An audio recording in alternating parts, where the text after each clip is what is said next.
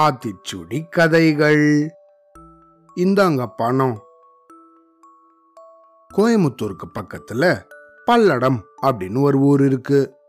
இந்த ஊர்ல ஹர்ஷா அப்படிங்கிற பையனுக்கு பதினஞ்சு வருஷத்துக்கு முன்னாடி பத்து வயசு. இந்த ஹர்ஷாவோட அப்பாவும் அம்மாவும் ரெண்டு பேரும் வேலைக்கு போறவங்களாக இருந்தாங்க. ஹர்ஷாவோ தன்னோட நண்பர்களோட எப்பையும் நல்லா விளையாடிட்டு இருப்பான் ஆனா அவங்க எல்லாரும் விளையாடிட்டு இருக்கும்போது அவங்க அவங்க அப்பாவோ அம்மாவோ ஏய் வாங்கடா வீட்டுக்கு அப்படின்னு கூப்பிடுவாங்க. இந்த பசங்கள்லாமும் இத வந்துட்டேம்மா அப்படின்னு சொல்லிட்டு அவங்க அவங்க வீட்டுக்கு ஓடி போயிடுவாங்க. ஆனா தன்னோட நண்பர்கள் எல்லாம் அவங்க அவங்க வீட்டுக்கு போனதுக்கு அப்புறம் ஹர்ஷா மட்டும் தனியா இருப்பான்.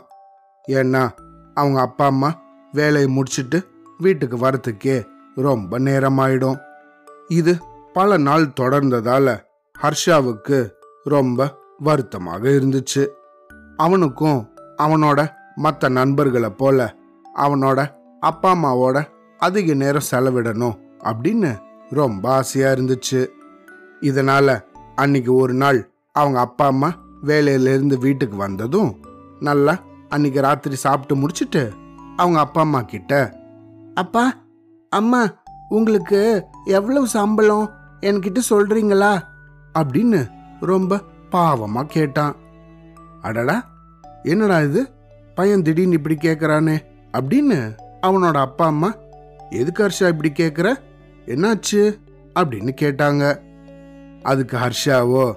ஒன்றும் இல்லை ஒரு சின்ன கணக்கு தான் நீங்க சொல்லுங்களேன் உங்களுக்கு எவ்வளோ சம்பளம்?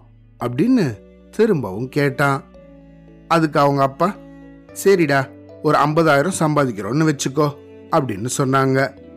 உடனே ஹர்ஷா தன்னோட மனசுல தன்னோட கணக்கு வாத்தியார்லாம் சொல்லி கொடுத்த இந்த கணக்குகளை எல்லாம் மனசுல டப டப டப டபன்னு போட்டு பார்த்தான்.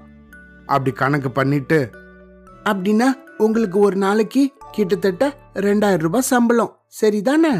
அப்படின்னு அவனோட அப்பா அம்மா கிட்ட கேட்டான். அவங்களும் அட இவ்வளோ அருமையா உடனே கணக்கு போட்டுட்டியே ஆமாப்பா அப்படின்னு சொன்னாங்க.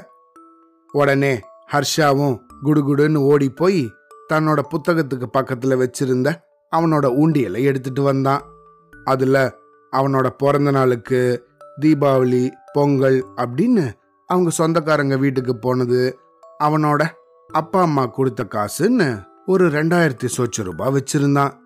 உடனே அந்த காசை அப்படியே எடுத்து அவங்க அப்பா அம்மா கையில கொடுத்து அம்மா அப்பா இந்தாங்க. நான் சேர்த்து வச்ச என்னோட ரெண்டாயிரம் ரூபா பணம் நீங்களே வச்சுக்கோங்க. இதை வச்சுக்கிட்டு என் கூட ஒரு நாள் முழுக்க நேரம் செலவிடுறீங்களா? அப்படின்னு ரொம்ப ஆசையா கேட்டான். தங்களோட பையன் இந்த மாதிரி கேட்டதும் ஹர்ஷாவோட அம்மாவும் அப்பாவும் அவனோட அறிவு திறமைய பார்த்து ரொம்ப சந்தோஷப்பட்டாங்க. அதே நேரத்துல அவனோட நிலைமையையும் புரிஞ்சுக்கிட்டு அடடா எவ்வளவுதான் பணம் இருந்தாலும் ஒரு நிமிஷத்து கூட நம்மளால வாங்க முடியாது. நம்ம பையனுக்காக தானே இவ்வளவு சம்பாதிக்கிறோம். அவன் கூடயே நேரம் செலவழிக்கலைன்னா எப்படி? அப்படிங்கிறது அப்பதான் அவங்களுக்கு புரிஞ்சுது. அதுக்கு அடுத்த நாளே அவங்க ரெண்டு பேரும் வேலைக்கு லீவ் போட்டுட்டு அவங்க பையனை வெளியே கூட்டிட்டு போய் அவங்க கூட ரொம்ப சந்தோஷமா இருந்தாங்க.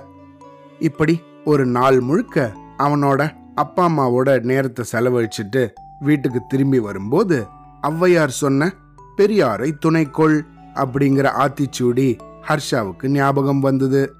அதாவது என்னதான் தன்னோட வயதொத்த நபர்களோட நேரத்தை செலவழிச்சாலும் அறிவுமிக்க ஒழுங்கு சீலர்களை அணுங்கி அவங்களோட அறிவுரைகளை கேட்டு அவங்க சொல்படி நடக்கணும் அப்படிங்கிறத நினைச்சு பார்த்தான். அவ்வளோதான்.